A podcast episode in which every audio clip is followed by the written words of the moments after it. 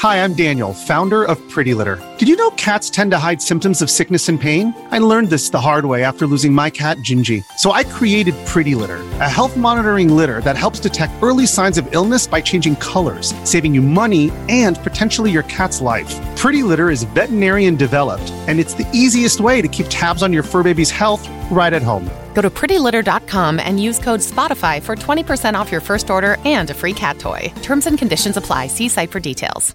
Hello, everybody. This is Marshall Poe. I'm the editor of the New Books Network. NBN listeners like to read books and buy them. So we thought we'd tell you that right now, our friends at Princeton University Press are having a remarkable site wide sale. You can get 50% off books, including ebooks and audiobooks, with the code 50, F I F T Y, at checkout until May 31. You can save some real money on Princeton University Press books. I encourage you to go there and check it out.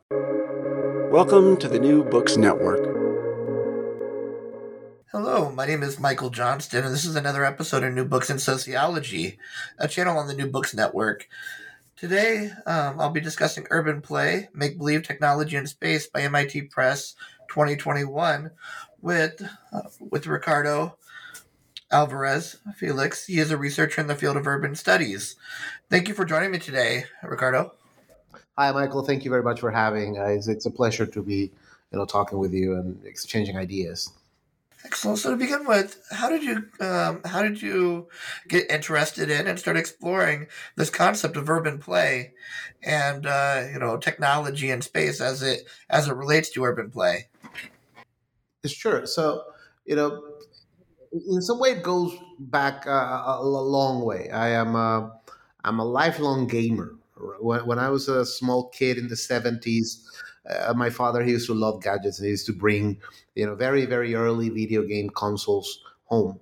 So i grew up with the medium in my house. You know games were as common as tv or movies or books or music. So i never had that divide growing up of not having games versus having games right? And, and i was always a fan and i and i had the i've had the luck if you want of uh, of sort of growing with the medium and seeing firsthand how the medium has evolved in complexity. So when I when I went to MIT for my doctoral studies in, in urban planning, I kept advocating, right? Like, yeah, there's there's a lot that we can do with games. There's a lot that we can do with games. There's a lot that we can do with games. Uh, and I kept getting a bit of a pushback, right? It was like the academic community was like, oh yeah, you know, we saw SimCity in the early 90s. You know, we've banned over games and we've banned over games. And I kept arguing, no, wait a minute. The industry sort of has evolved and it has evolved a lot. We can, like, there's a lot of learnings there.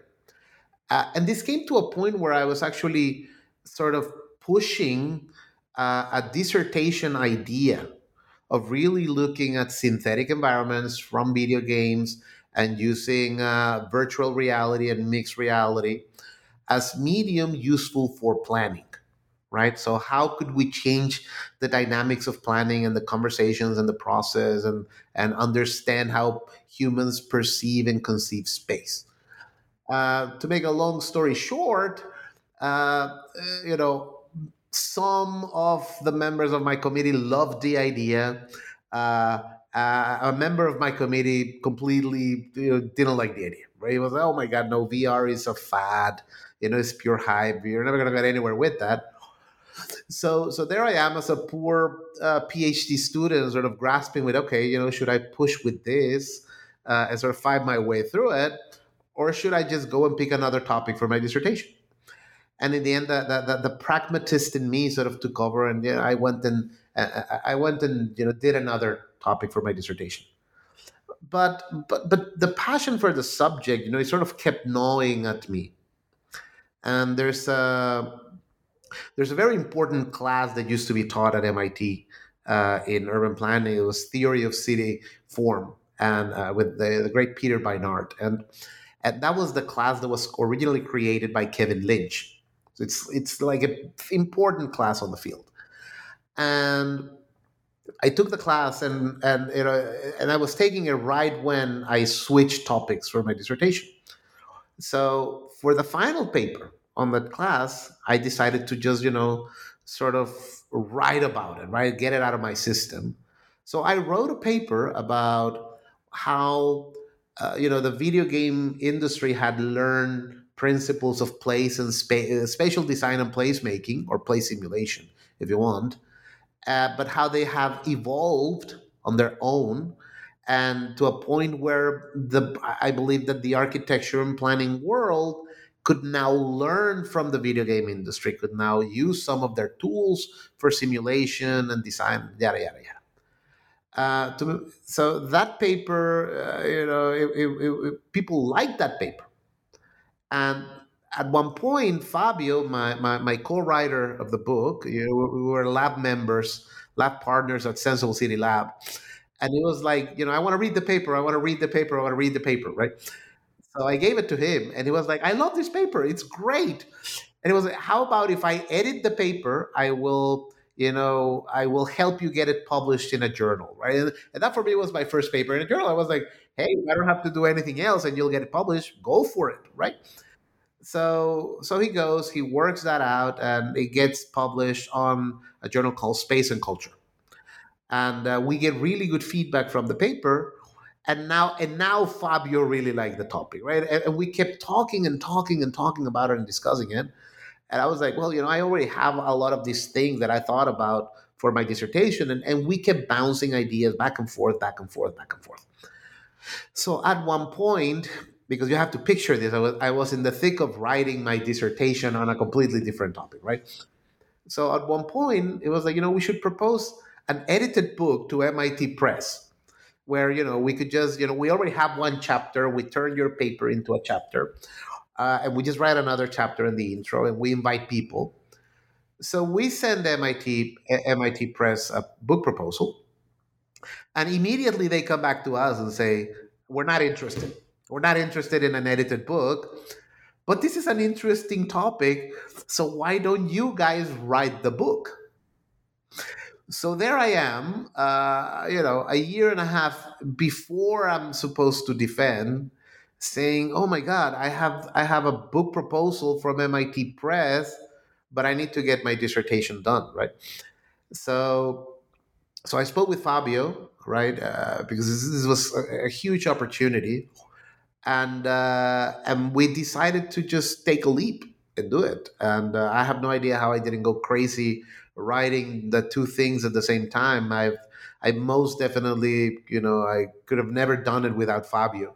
Uh, and and the book has actually it actually morphed from some of the original ideas I had about play and space and virtual simulations uh, and video games and such to a lot of discussions that Fabio and I kept having over the years.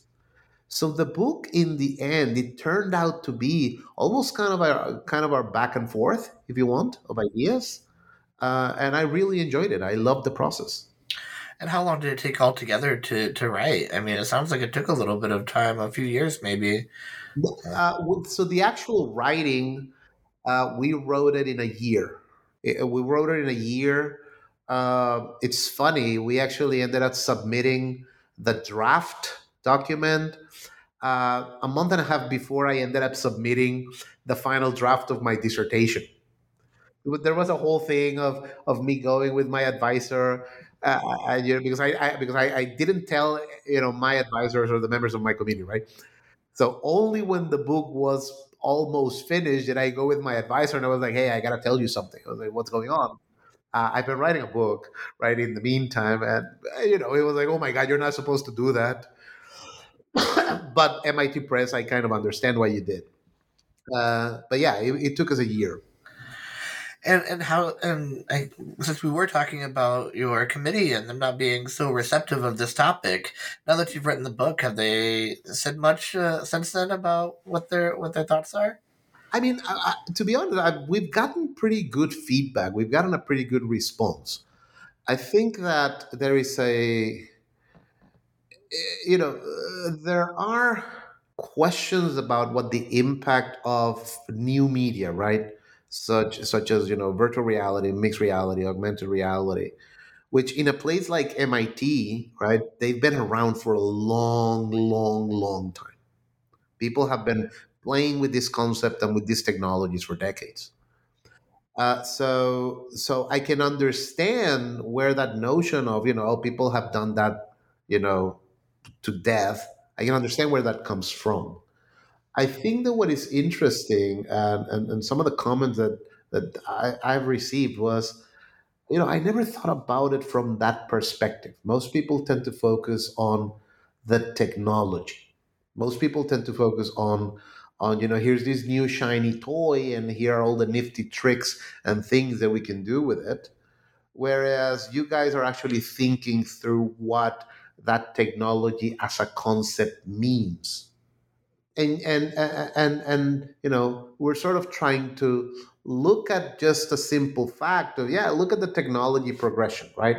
We're on our way to getting there. In fact never in the book do we actually claim that we are there we do claim like yeah there's some light at the end of the tunnel. Things are moving very very fast.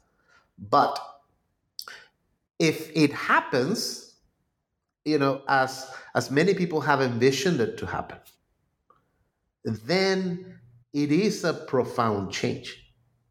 Because immersive technologies fundamentally have a non-transferable unique advantage whether other types of digital media which is they are able to trick our biology. And that is really powerful.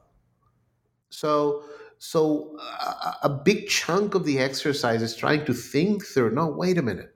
There are more fundamental forces at play here, right?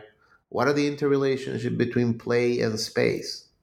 What are the interrelationships between you know deception and self-deception and how we allow how how we allow ourselves to use that but now from a positive point of view what is what are the jumps or the technological jumps that are meaningful enough as to you know potentially be able to change the games? We talk a lot in the in the book about things like single point perspective right? Like you know brunelleschi 15th century and how we see something in vr as a potentially as a change that could be as fundamental as that. So so those to us are very interesting questions, and we've gotten pretty good response out of that. So one of the things that you mentioned is that play can can result in a transformative act. So how is play? Uh, how is play a transformative act? What does it? Uh, what is this transformation that has taken place?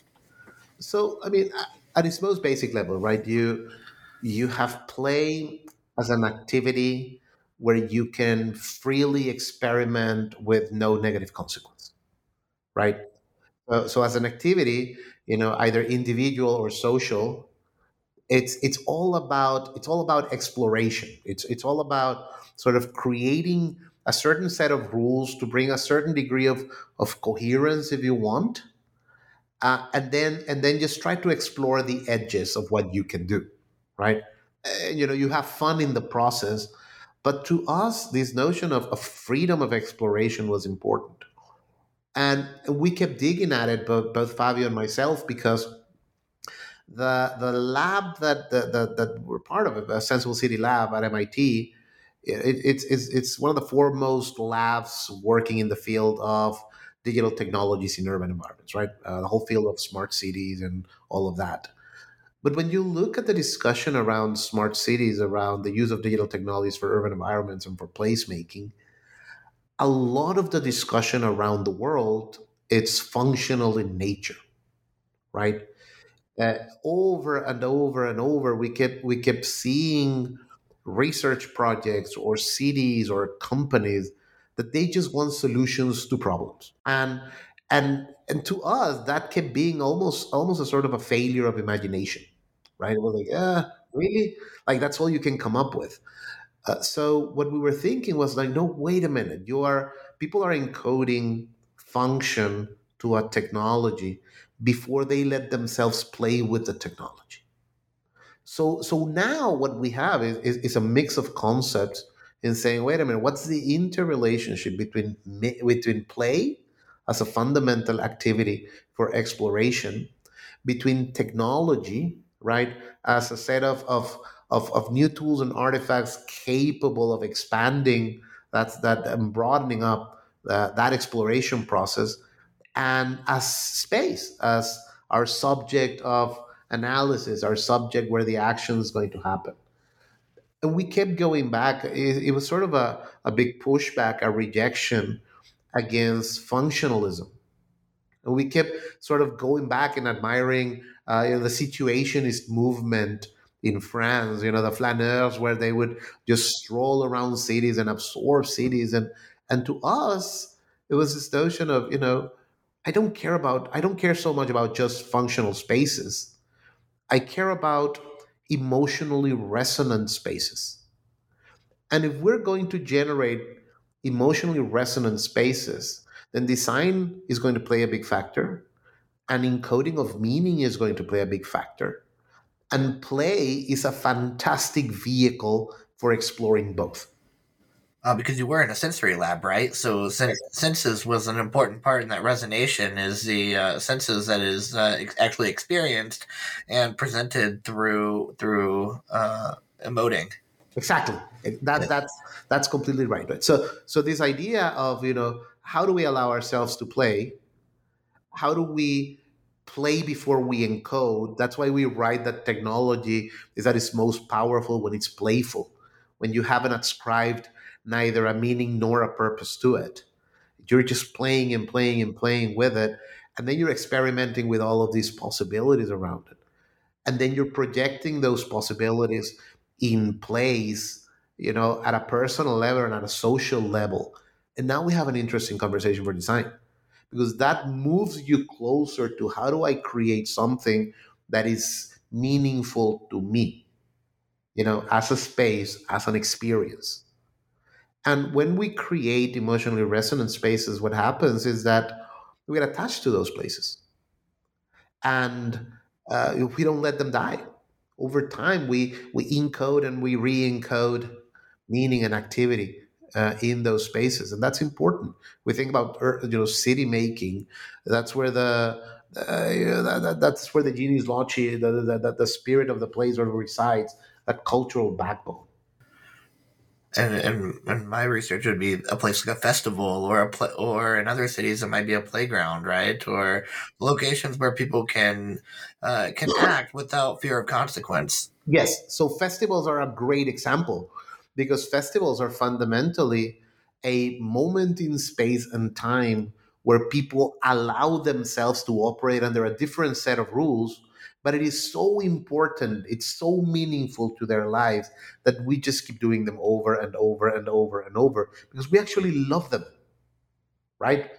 And uh, we, we, we write a lot about about uh, uh, you know homo ludens in the book and we write about you know the magic circle uh, and that's basically what it is. Here's the space where I'm creating my own set of rules right or with my or with my friends i'm creating my own set of rules and we're trying to you know just have fun within those set of rules that are different from the real world in this moment in space and time yeah, like the big talk on that is whether it's liminal or not, right? The space is outside of space, and that argument goes on and on and on. Is it is it a space out of space, or is it or is it actual real time?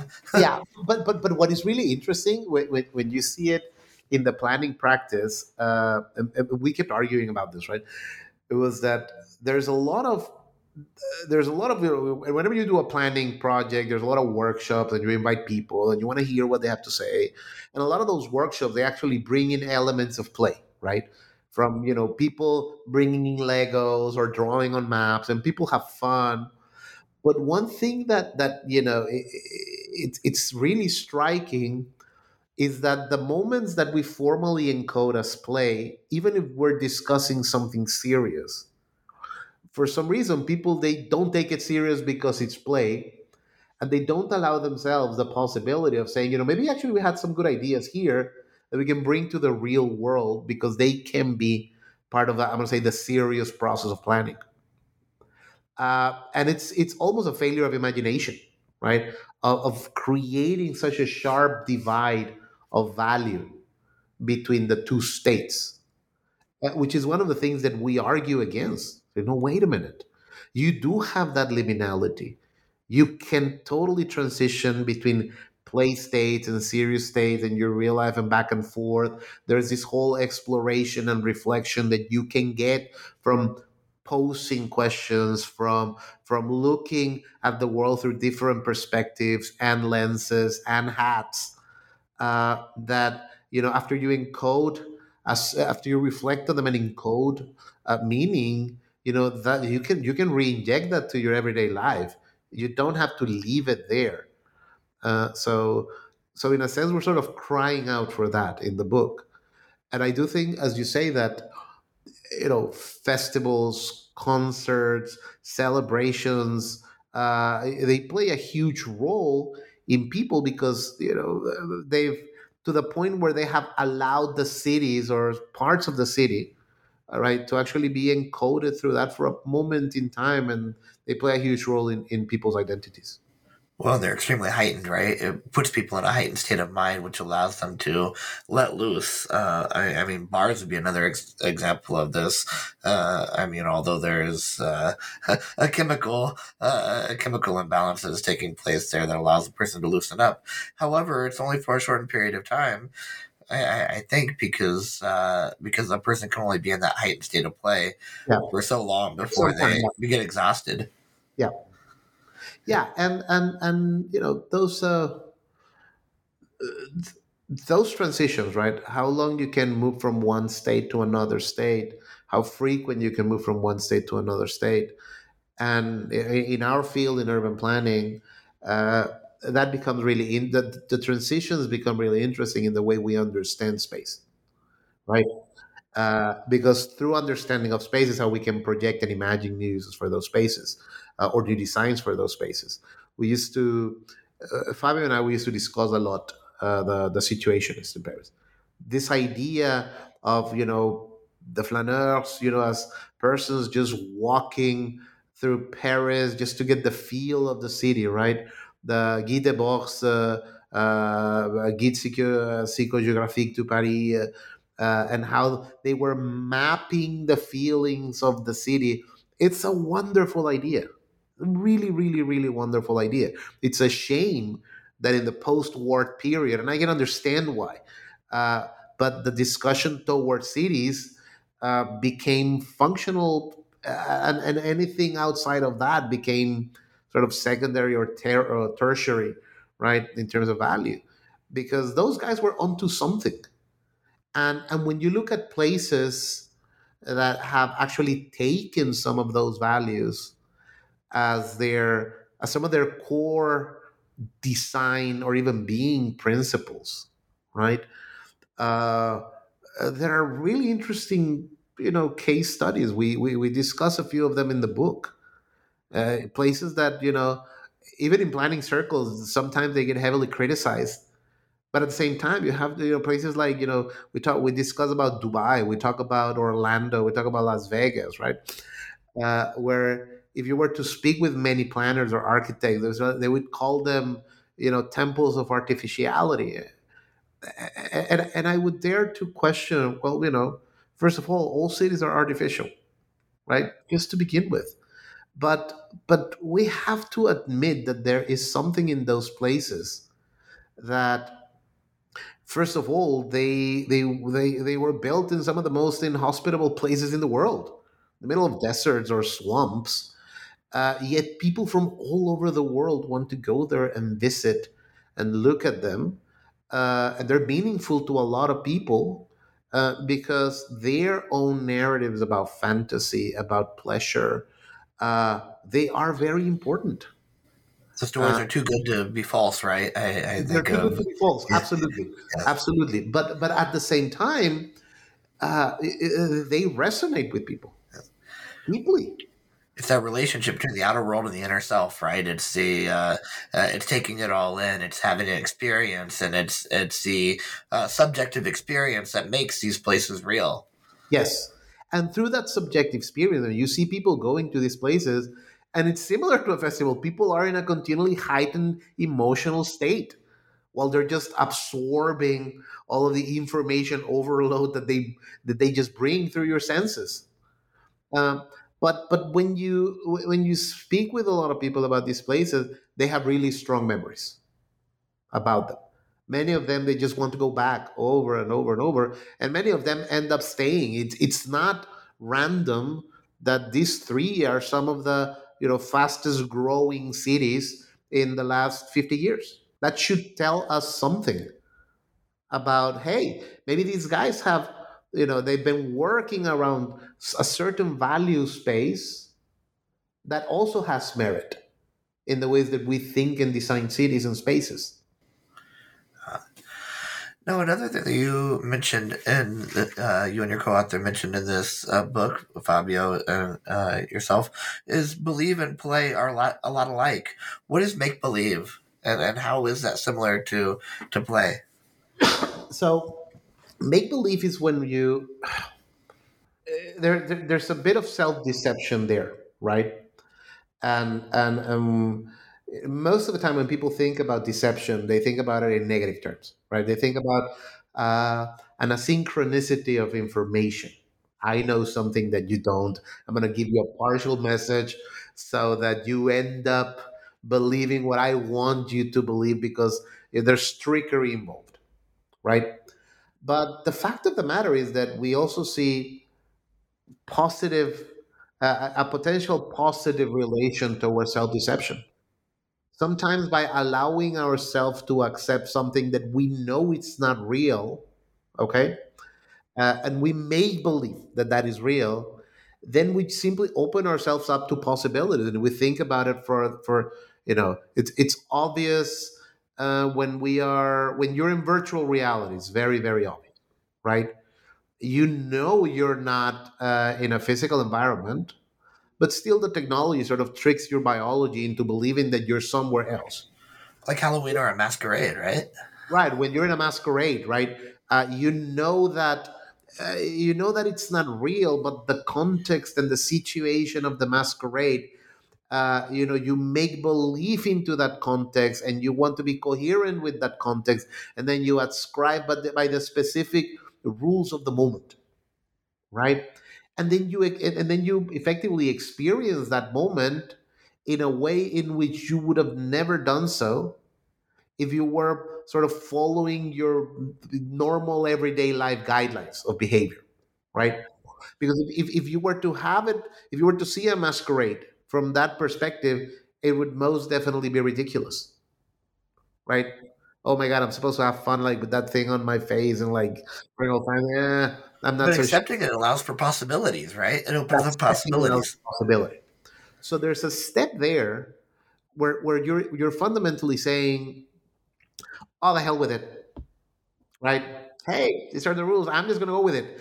And if you're consistent with with sort of the new rules and the new setup that you're allowing yourself to believe in it and and to believe of the coherence in it and to to allow yourself to be in it then you know those are fantastic new lenses under which to experience the world.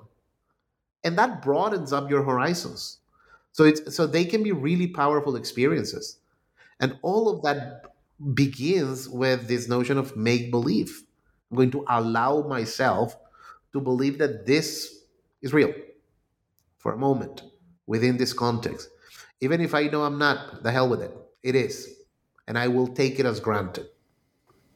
And then certain assumptions are made, and I think then there's also uh, some potential for uh, the experiences that are had in the make believe to be replicated in similar situations in everyday life, which I think is the importance that you put into uh, in, into play, and make believe being similar but not the same.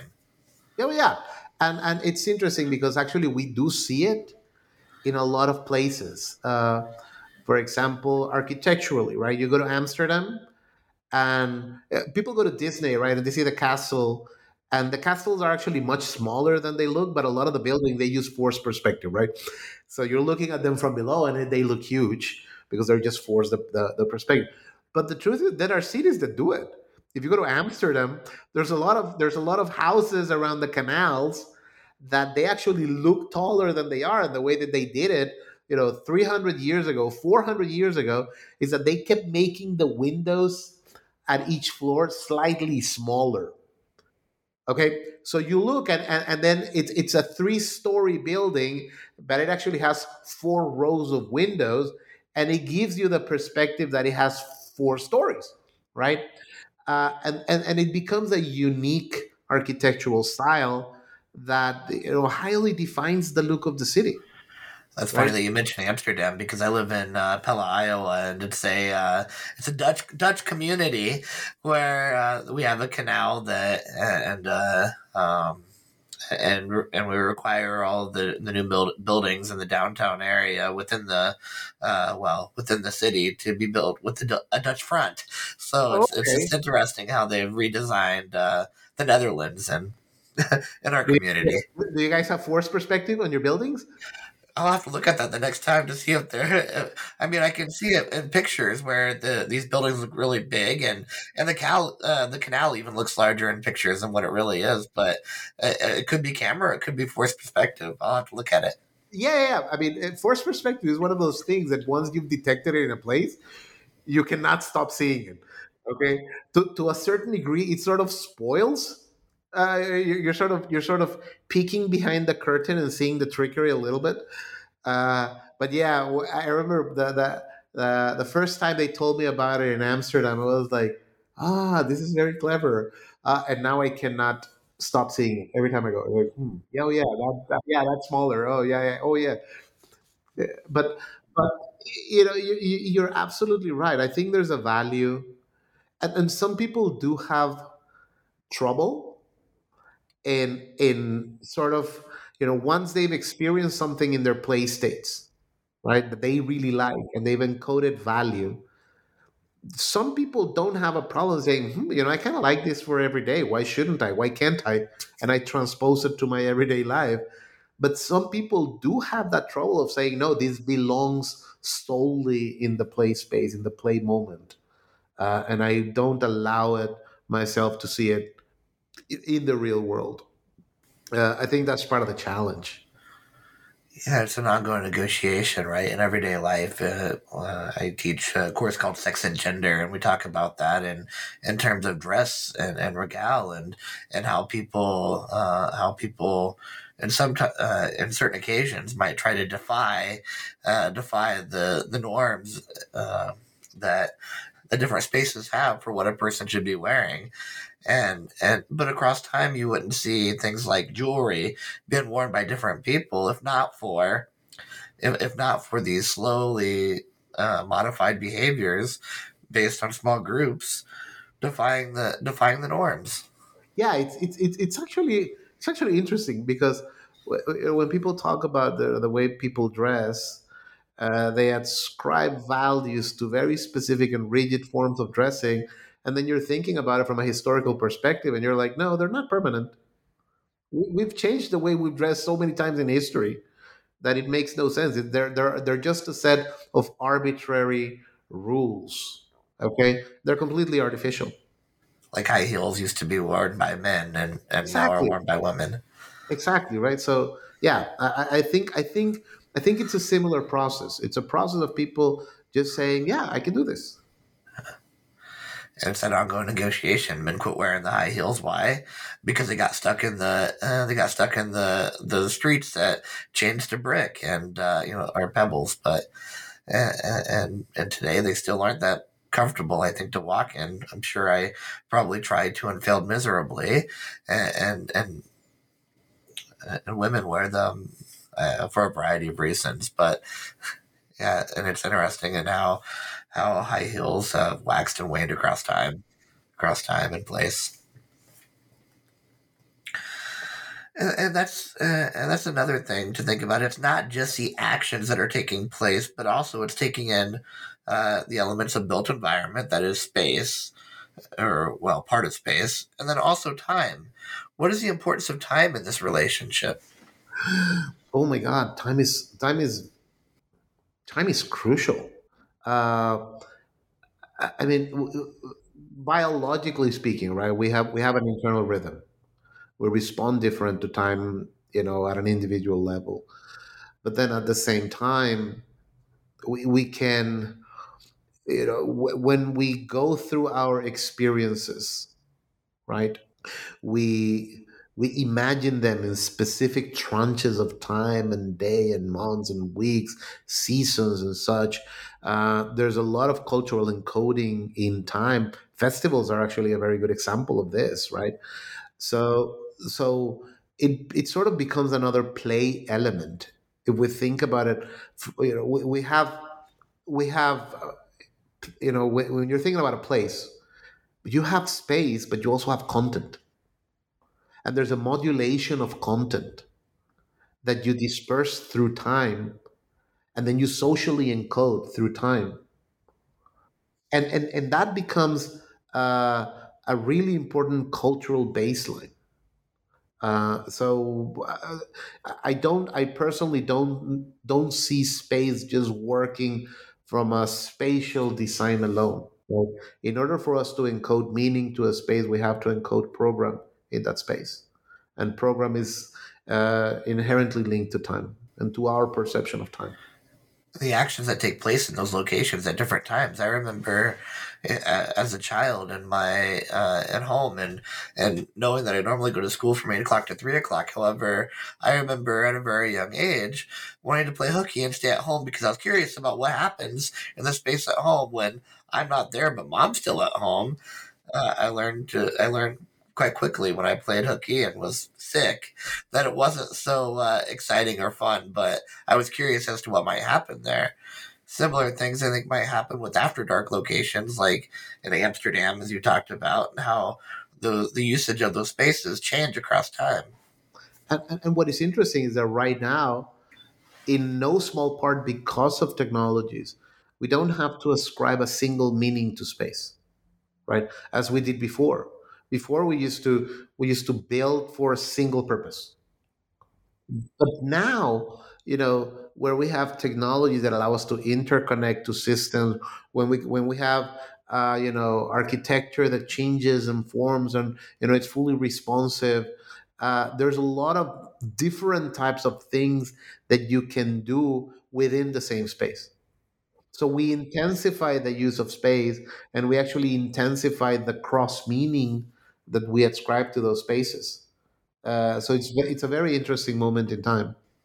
So downtown areas where you might have an empty an empty space, but a bar pops up periodically, whereas the next night it might be uh, some kind of a birthday party or something yes. taking place within the uh, within that empty space. Yes, and and, and mediatizing that space uh, plays a huge role in actually start sort of uh, in creating almost kind of a pop up moments for different types of activities, uh, for again, different social groups. Uh, so when we're talking about public space, we're, we're effectively combining and recombining possibilities. Uh, and uh, will in that sense, we live in a very exciting time in the sense that the, the places and spaces that we are creating, we're designing, that we're imagining, they don't have to be single purpose and, and then um, since we um, somewhat abandoned game for a little while in here, uh, in this conversation that we're having, focusing mostly on everyday interactions that take place in built environment in the physical re- uh, in physical spaces. How does this how is this overlaid into video games uh, or in virtual reality, whether it be you know two D, three D,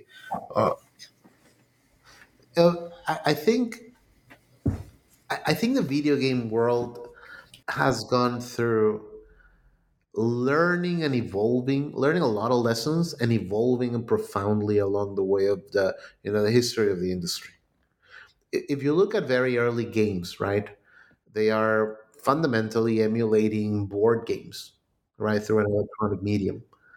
But it, as the technology progressed, uh, those board games started to, you know, developers, they wanted to create larger and larger and larger worlds. As, uh, you know, in parallel, as the graphics, if you want, they got more uh, complex. There was this sort of moment where where the artist's input, that the input of the designers in the art department of video game companies uh, effectively started gaining weight. And you, you you can see the progress of video games uh, you know from 2d two-dimensional representations of games where they clearly were emulating in their world designs and level designs works from architects and maps and plans the way they would represent those play spaces and they would encoding uh, fun uh, feedback loop elements of play over and over and over but over time, you know, once we've moved into the third dimension, then the worlds they kept growing in complexity, not only in terms of size and content, but all but also systemic interaction, right? The kinds of things that you could do, that you could mix. Uh, they didn't. They, they they shifted from being sort of simple uh, play feedback loops, okay, to sandboxes, right? And and and in those sandboxes, you move from not just playing, but actually playing and expressing yourself. And then as uh, you know, as these worlds grew and they moved from being single player to multiplayer to massive multiplayer, then they have become this mix of really big and rich social spaces right? Yeah, well, well I mean, we, we think about Second Life. Uh, we think about right now of uh, something like Fortnite, right? Where you can have anywhere from a Travis Scott concert to to a fashion show onto what began fundamentally as a as a you know multiplayer third person shooting game, right? But it went Uh, from being on a controller to to now actually being in that world and moving and motioning and and actually being active in the uh, in the yes. virtual world. So so now when you move to to virtual reality, right? Uh, it is no surprise that some of the biggest adopters in virtual reality are gamers because it's a natural jump.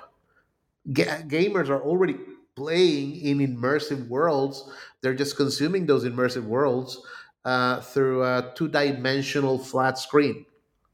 So now you move into VR, uh, and now you're inside those worlds. But there's a there's a there's some things that are actually very interesting, and uh, if you think about it from uh, from Marshall McLuhan's "The Yeah, Medium is the Massage," right? It's the medium. It's the medium. media the medium is the message. Yeah, the medium is the message. I, I, I actually I actually like the other name better. I like the medium is the massage better. Uh, but but but this idea of yeah, you have to you really have to think about the language of the medium. And and actually when you when you look at this last phase of virtual reality, right? Uh, Post Oculus, I'm going to say from 2012 until today, that there's been a huge explosion in R and D in, in in virtual reality it's really funny because when the when the first Oculus SDK came out, right, uh, way back in 2012, people, and myself included, by the way, we were thinking that we were just going to transpose uh, 3D games, actually first-person 3D games, directly import them directly into VR, and we were just going to play them, right? And uh, they're not that good an experience because it turns out that all of our interfaces, uh, all the, the, the pace, uh, the speed, everything is wrong.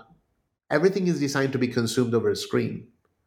So when you look at video games, a very good example of this, there's a there's a fantastic game called uh, Superhot, where there's a version for PC and consoles, but at the same time, there's a version that is ex- expressly designed for VR and both of them are actually great. They're really good. And it's worth sort of sitting down and look at the and look at the key design choices between one and another and one of and one of the salient characteristics in vr is that it's actually slower okay the pace is different because when you're there right the amount of time that it takes for your brain to cognitively sort of absorb the environment uh, to to shift, even though it's a highly visual medium. The truth is that when you are in a fully immersive world, you sort of go back to rely uh, on on the uh, on McLuhan's acoustic space, right? And you're more in an acoustic space state, just absorbing through multiple senses rather than just primarily through your visual sense. And that's an interesting phenomenon because that, because you know you see it over and over and then the, the interfaces for example that make sense uh, are diegetic interfaces right if you float a map in a VR world, then you're not really getting the medium, right? That's taking you out of the illusion of being there. If you want to look at a map in a in an immersive world, you have to take it out of your pocket and open up and look at the map, right? Just literally look at the map and flap it and turn it and throw it, or put it on a table and look at. There needs to be a certain physicality to it. Uh, and what you're seeing right now in virtual reality specifically is that it's a very exciting time for a lot of experimentation regarding the language of the medium. We're sort of learning, oh, this work, oh, this doesn't work. Uh, a wonderful example of this is, uh, uh, and it has to do with self-deception. Funny enough, uh, it has to do with the, the physicality of objects, right? You started seeing a lot of experiences in games where you know they would give you a sword right? And you have the motion controller. But of course, the sword is virtual, so it doesn't carry any weight. So you would play the game, and then you would just like flap the sword super fast, right? And the sword in game would move super fast with you, right? So that kind of breaks away the illusion. But then some developers they started fake and uh, sort of uh, delivering fake weight to swords and and objects. Oh, the new it, controllers, yes, where they actually were. No, no, no, no. no. It's, it's, the, the funny thing is that it's not even weight on the controllers because the objects are still virtual, right? You can still move your controller like this, but even if you move it very fast, the objects in the game, okay, they have inertia. Okay, so so they so they they effectively animate the inertia of the way through physics so you could be so, so you could be taking a sword and you, you can swing it, and even if you take even if you move back the controller, the motion that you are seeing in the screen is of a much slower and weightier sword coming back at you. And what is really interesting is that your brain connects the dots. Okay, and and all of a sudden you actually start feeling weight of the sword of a virtual sword so getting rid of the rumble packs and all of that stuff because yeah. you can play with the mind, you can deceive.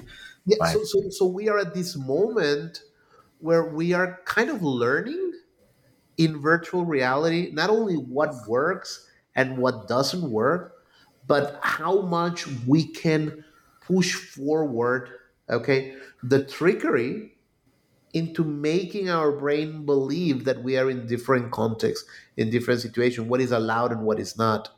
Uh, there's a great uh, game for this. There's actually two games. They're called a Lone Echo, Lone Echo One and Lone Echo Two, right? Uh, and they're done by a, a, fantastic development studio called Ready at Dawn. And when when Lone Echo, when the first Lone Echo came out, this was 2017. Um, locomotion was an unsolved problem in VR. Now it's a solved problem, right? But but back then, if you really wanted a larger world and you would like make your character walk in a virtual world in VR, most people would just, you know, get sick and throw up. Right? It would just make you all dizzy and queasy. So the big problem was that you have a character with legs that was moving but your legs were not moving and the speed was kind of off and the perspective was kind of off and your brain knew that it was off and your vestibulocochlear system kicked in and would make you dizzy. And one of the fantastic things that these guys did in lone echo is that you're playing the game in space in microgravity. You're actually a robot okay? So you're a robot in microgravity in space and in space you're just floating right? And you're actually not moving with your legs, you're moving with your hands. So I grab a surface and I just push myself and then I float away until I get to the other surface and I just kind of like receive it. And then I, so you move with your hands. So what these guys did was something that was really smart. They animated using a technology called inverse kinematics, uh, the hand and the fingers, right? So you would have the controllers and the game would uh, simulate where your real arm would be in relationship to your virtual arm. But if your hand was touching a surface, the fingers of your of your virtual hand would animate to sort of grasp the contours of the virtual surfaces. And your brain made the connection, right? So then you can just grab something in virtual space and just push yourself and you know very efficiently move and and, and these guys decoded a way to do uh, translate uh, sort of translate that movement to larger worlds without people getting sick because your brain made it believable. Your brain connected the dots. So when we think about play spaces when we think about uh, we think about the magic circle right? Again re-encoding the rules of that space. Virtual reality is sort of going through a very specific design uh, to a very specific moment in its history when parallel to designing those boundaries of play spaces we're designing the language of the medium and it's a fantastic moment for experimentation. Like really really fascinating. Uh, as a way to socialize people to i mean everyday norms or even to start to uh, resist norms and create change within physical environments. Yes.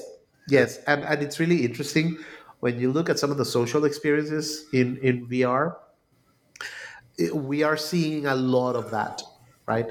A lot of the uh, sort of what are the social permissions that are allowed in those spaces versus in real life? What are the boundaries? What do we allow ourselves to do in those spaces? What do we allow others to do in those spaces? Um, what are the meaningful shared experiences, right? Uh, there's a lot of talk out there about the metaverse and how we're going to do absolutely everything in the metaverse. I'm not so sure, right? I'm not so sure because I do think that there are that they do serve a purpose for a particular set of activities that you do personally and socially. Uh, but we're still sort of learning what those are going to be. See, that's different. That's interesting as well because I think about uh, televangelism and things like that, where they feared that television was going to result in churches everywhere in the United States closing down. Uh, however, now we're just looking at different institutions and saying, "Oh no, the internet's going to uh, take over uh, local shopping or take over real world concerts because you know COVID nineteen, and we have all these concerts where people are sitting at home." uh, maybe they'll just supplement their everyday interactions with the metaverse. Yeah, but at the same time, it, it's sort of a technology has a way of going its its own like route, right? Uh, it never pans out as we imagine it originally, which is which is sort of uh, going back to you know this idea that we explore this statement that we make that we say you know technology is at its most powerful when it's playful, right? Uh, so allow yourself to explore freely what is it that you can do with it. Uh, so yeah, it's it's it's it's a lot of fun actually uh, when you when you take it as that.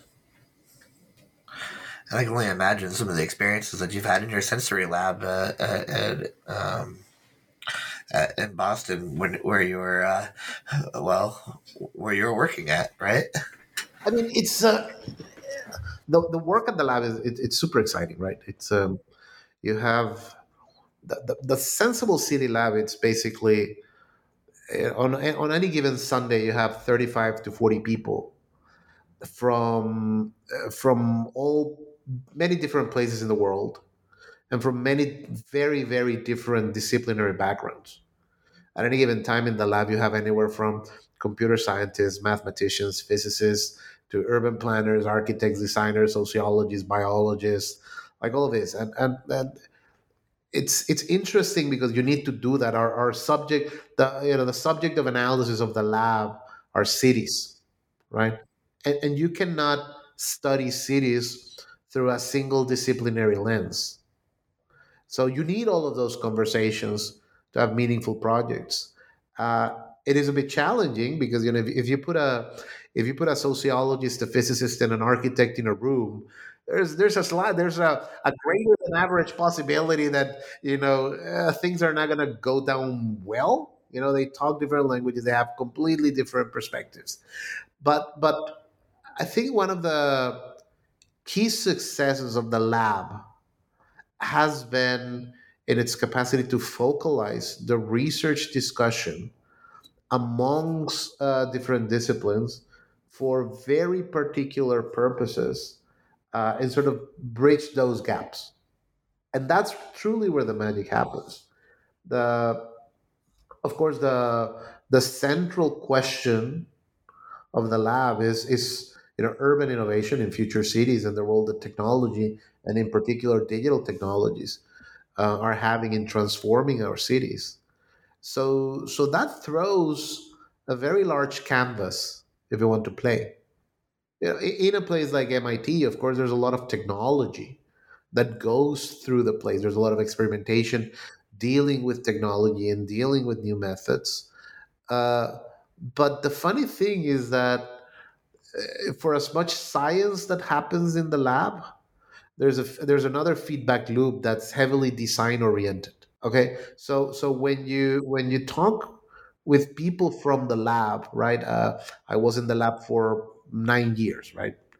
Uh, we used to talk about it, saying, "Yeah, yeah, it's what we do is effectively this virtuous feedback loop of design and science, where science is basically trying to understand what is, and design is the function of trying to imagine what can be, and they feed into each other." So a lot of what uh, a, a, lot of what we do, a lot of the work that happens in the lab follows that, uh, and it's it's a great place. So it's a theory, theory and practice, kind of that couple. Oh, absolutely! Yeah. It's uh, it's uh, in a, in a very MIT kind of way. You know the MIT's motto, uh, "Mens manus," right? It's mind and hand. So you learn by doing, and that's deeply ingrained in the culture of the institute. Uh, you know, you see people running around with prototypes all the time. Uh, so it's a very hands-on place, right? Uh, yes, you of course you grounded on theory. Yes, absolutely, right? Uh, you know, in the lab, it's fundamentally scientific inquiries, but but we actually, uh, you know, the, the the lab sort of pushes for a lot of urban demos, a lot. So a lot of the projects are uh, heavily data oriented. There's a there's a big side of the lab that's that's heavily data centric, uh, urban data, big data, um, analytics, and such and such. And that is about almost un- it's about uncovering the invisible realities that are in cities as complex systems. That now, for the first time in history, uh, the abundance of data and computational methods are allowing us to decode, right? Those, those hidden realities. But then you turn to the other side of the lab and it's about well yeah okay so now we figured this out. What the hell can we do with it right? And and and, and then the designer uh, the designer frame of mind sort of just takes over. Uh, so so as a practice of the lab a lot of the projects get turned into into actual urban demos or urban technologies or systems or exhibits, et cetera, et cetera. Well, thank you for your time today, uh, Ricardo. One dying question that, that our audience members has for you, though, is what what is it that you're working on now? What's your next project? Oh my God! Sorry. Ah, what is my next project? It's really funny. Uh, one of the things that has been sort of uh, bouncing around my head lately a lot. It has to do with a way to quantify the value of information that is encoded in space. And that has to do because there is a lot of talk there's a lot of talk about data in cities, right? Data cities are big are big producers of data. Some of that data is public, some of that data is private. But there is uh, this actually stems from my doctoral dissertation. Okay, so sort of the other topic that I ended up working, uh, I, I, looked at I looked at uh, future digitized urban infrastructure system as sources of data, right? And that's data that you can use for new products, new services. But the truth is that they fall into conflict with notions of privacy and with notions of data ownership. And what you see happening in the world right now, it's a little bit of a wild west. You see, you see cities that absolutely don't get it, right? And then you know digital technologies they're just taking over completely outside their control. You see cities that are buying a lot of technology, but they're looking at this from a solution solutionist perspective, right? They just want solutions to their problem. And a phenomena that's happening is that you have companies that provide those solutions using digital technologies and gathering data, but then the companies keep the data and they use it for their own product development. So it's almost a way of, of a silent privatization, right? Of what is fundamentally data being paid with public money. Uh, then you see cities that are sort of looking at this and they like realizing and say, okay, no, you know what? That data is public data. And then I'm sort of putting it out there, you know, through open data programs. And at face value, that sounds good, right? What can be more equitable than just giving data back to the people? But in truth, that doesn't happen because you need a certain degree of technological sophistication, methodological sophistication to extract value from that data. So there's still an asymmetry, right? Uh, and then you have cities that are sort of further down the line, and what they're thinking about are wait a minute, can we create data? Uh, data marketplaces for services to create feedback loops to urban to city finances so that with that we can you know fund public spaces or parks or educational programs or whatnot, right? But if you really, really think about it at its most fundamental value, uh, the real question stems from what is a specific type of data worth in a specific moment and place, right? And is there a function that we can codify to understand the data value of a place for XYZ activities. So so that's that is one thing that's been sort of bouncing in my head a lot. The other thing that's that's been bouncing on my head actually has to do with uh, if I take some of the technological transformations happening in cities right now, some of them will have a very deep impact in urban form, uh, simply through by, by way of uh, urban economics. So I'll give you an example. Uh, if if uh, the promise of autonomous vehicles becomes true, and we have a really high pervasiveness of autonomous vehicles in roads, uh, where you know today 95% of the time a car, 95% uh, of the, of the time of a car is a car parked, not in use, right? So if we take if you take at face value the promise of an AV, what you have is a car that will have a much greater rate of utilization, which means that you're going to be able to take a lot of cars away from the road. Except that right now we have a lot of, uh, of roads and transit systems that are built at scale for the amount of vehicles that we have right now. Where There's, there's over 265 million vehicles in the US alone. So what happens if you take out half of those vehicles? Some researchers they put a number that says that for each uh, fully utilized AV, we're going to be able to take eight car eight, eight cars away, you know, from our roads. So what happens if you cut that that number by half, right? Then all of a sudden you're faced with the prospect of having an enormous amount of valuable land that was devoted by to cars, you know, through highways and roads that we don't have a use for them anymore. And if you think about places like, for example, San Francisco, where land is stupidly expensive and there is a deep shortage of housing uh, alongside a deep increase of NIMBYism that doesn't allow for, uh, for zoning regulations to expand housing, right? Then you're looking at that available tract of road that right now is built you know for overcapacity and you're saying hey that's a tasty piece of land i wonder if i can urbanize that in other ways so uh, that can mean a very profound change in the form of our cities simply by reclaiming urban space that was giving out to cars and just reclaiming it back for humans To me, that's a very interesting question. Number one is the quantification of the potential of reclaimable space. And then number two, out of that potential, try to think about what are variations of design uh, through cities that could make them uh, ultimately more human friendly. So those those two things uh, have been popping in my mind, and uh, now that I am uh, spending more time in Mexico, the other thing that is also popping in my mind and working on is when I was at MIT, I used to. Uh, sometimes I used to get angry that a lot of the projects that we did, we used to do them in fancy places like Boston and Amsterdam and Singapore, right? And I used to look at these wonderful demos and technologies that we would generate. And in the back of my head, being Mexican, I was like, you know, uh, there's actually more places in the world like you know San Luis Potosí or Medellin than you know Boston or Amsterdam.